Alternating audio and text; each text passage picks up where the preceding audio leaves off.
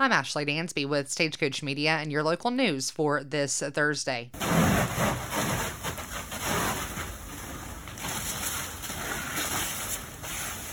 That is the sound of Marshall firefighters battling an early morning fire. At 2:23 today, Marshall fire units were dispatched to the 2000 block of Lower Port Caddo Road for a structure fire. Marshall police units had already arrived on the scene and reported the house was fully engulfed in heavy fire, with cars and another home within close proximity.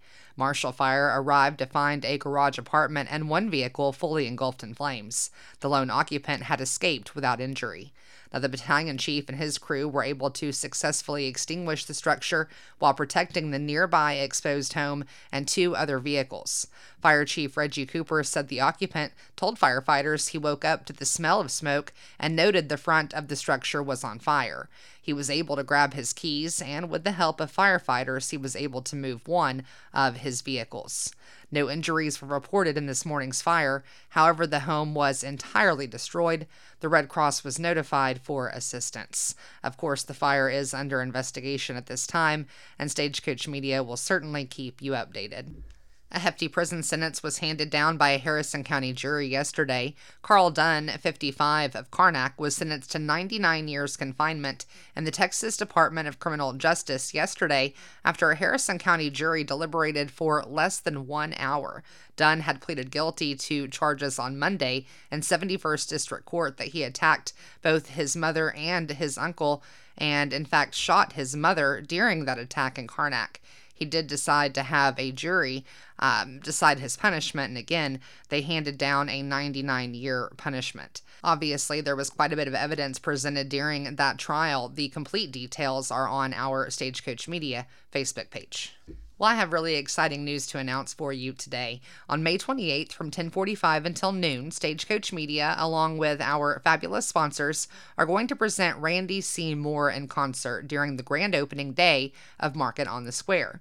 Now, Randy is a world class entertainer from Lufkin, Texas, who spent time in Nashville both writing and playing with country music legends.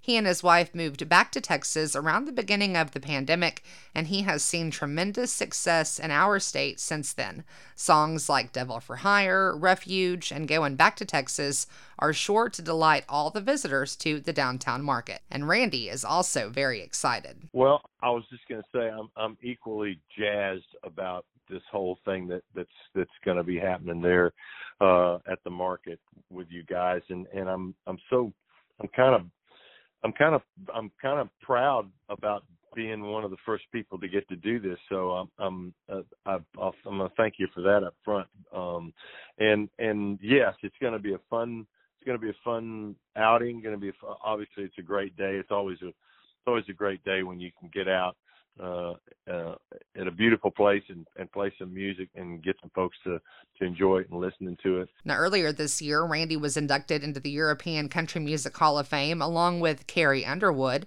This concert, held the 28th of May, again from 1045 until noon, would not be possible without our partnership with Market on the Square and our sponsorships from Patterson Chrysler Dodge Jeep Ram of Marshall, Meadowbrook Funeral Home, Serenity Salon and Spa, Davis Chemical Company LLC, Christina and Judge Richard Anderson, and Buddy Power Promotions.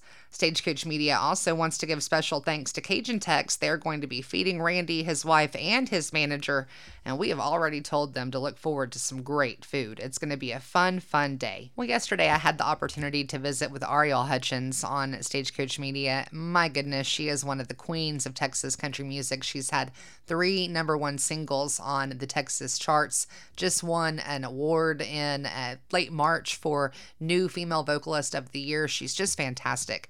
I talked to her yesterday and we had such a good time. And one of the things that she told me is her young son, he's six, enjoys bull riding and he has started taking part in competitions. I asked her what's more fun her winning awards or watching her six year old win awards in bull riding competitions? Oh, definitely watching him winning bull.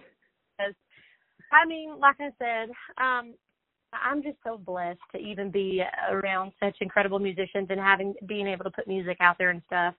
And of course, you know, winning things it's incredible. It's an incredible feeling, but to be able to see your child mm-hmm.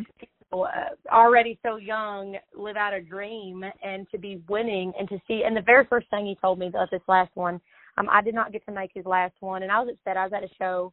And I had announced to the crowd about my little boy, you know, right before I sang the song, being at a, you know, bull riding competition. I couldn't be there.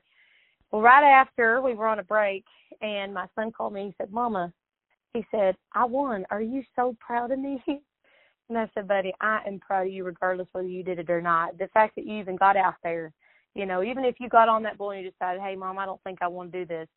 The fact that you got out there and you tried it is just incredible. I, I'll always be proud. And so that was a really, a really, you know, moment that it, it's, you know, obviously it's awful that I, I felt so bad I couldn't be there, but to have him ask me, Mom, are you so proud of me? Just I just uh makes me makes me want to cry. Now you can hear more from Ariel Hutchins later on today. I'll have that entire interview up on Stagecoach Media's podcast. Now, here is yesterday's edition of Game Warden Weekly for you. I'm Ashley Dansby with Stagecoach Media and Game Warden Weekly. Recently, there's been a lot of talk around Harrison County about the possibility of black bears. So I asked my good friend, Game Warden Darren Peoples, if that is something we should expect to see here in Harrison County yeah, since the '70s, you know, there's been sightings of some, and and especially in the last, I would say probably since 2011, uh, they're starting to increase quite quite a bit, um, especially Bowie County, uh, Red River County, Cass County, some up in that area, because mainly they're coming from Louisiana, Arkansas, and Oklahoma. So so there is definitely a possibility of us starting to see uh, more of a consistent population of, of black bears. Still rare, especially in Harrison County, but I I, I would say that it's, definitely within the realm of possibility. Now, when it comes to panthers or you know mountain lions, cougars, that type of a thing, what about that? You know, every now and then we'll have somebody that will say they've spotted a, a black panther. Is is that something you would expect to see here in Harrison County? So black panther, no. There, there's there's really not one of the you know that's not a a species that that's even on this continent. But but a mountain lion for sure. Uh, you know, there. I mean, heck, there was one killed up there around. I think it was Sherman, Pottsboro area, Celeste area back two or three years ago. You know, and and so uh yeah th- there's definitely within the realm of possibility to see those as well uh the the deal with those is they've got a very large home radius like 250 square miles and and they don't really want you to see them so so the chances of you seeing them are pretty rare and the chances of you seeing them twice are really rare it's another one of those deals similar to the black bear that's definitely within the realm of possibility but just probably not as common as Facebook or the general public think. And now I'm going to ask you a question that that is mostly in jest, but but with that said, we do have a lot of people in this area that you know b- believe in Bigfoot or Sasquatch. Of course, Jefferson has the uh, the big event every year where you've got the, the the folks that come in and talk about Bigfoot. Um, you have said before that you've heard some pretty wild things out there around Caddo Lake. is there, that right? There's all Caddo Lake is a mystery within itself, and and spending a lot of time out there in in the night hours, I have heard some sounds that I, I definitely cannot explain. So uh, it, it's definitely interesting out there, and so I guess you never know, uh, really. but uh, yeah, uh, like a, like I said, it's you know, they're definitely within the realm of possibility to see some of those things, but maybe not near as common as people think. And maybe not probably Bigfoot. Probably not Bigfoot. Again, that's Game Warden Darren Peoples. It's always fun to visit with him, and I appreciate him humoring me there at uh, the end of our interview and talking a little bit about Bigfoot.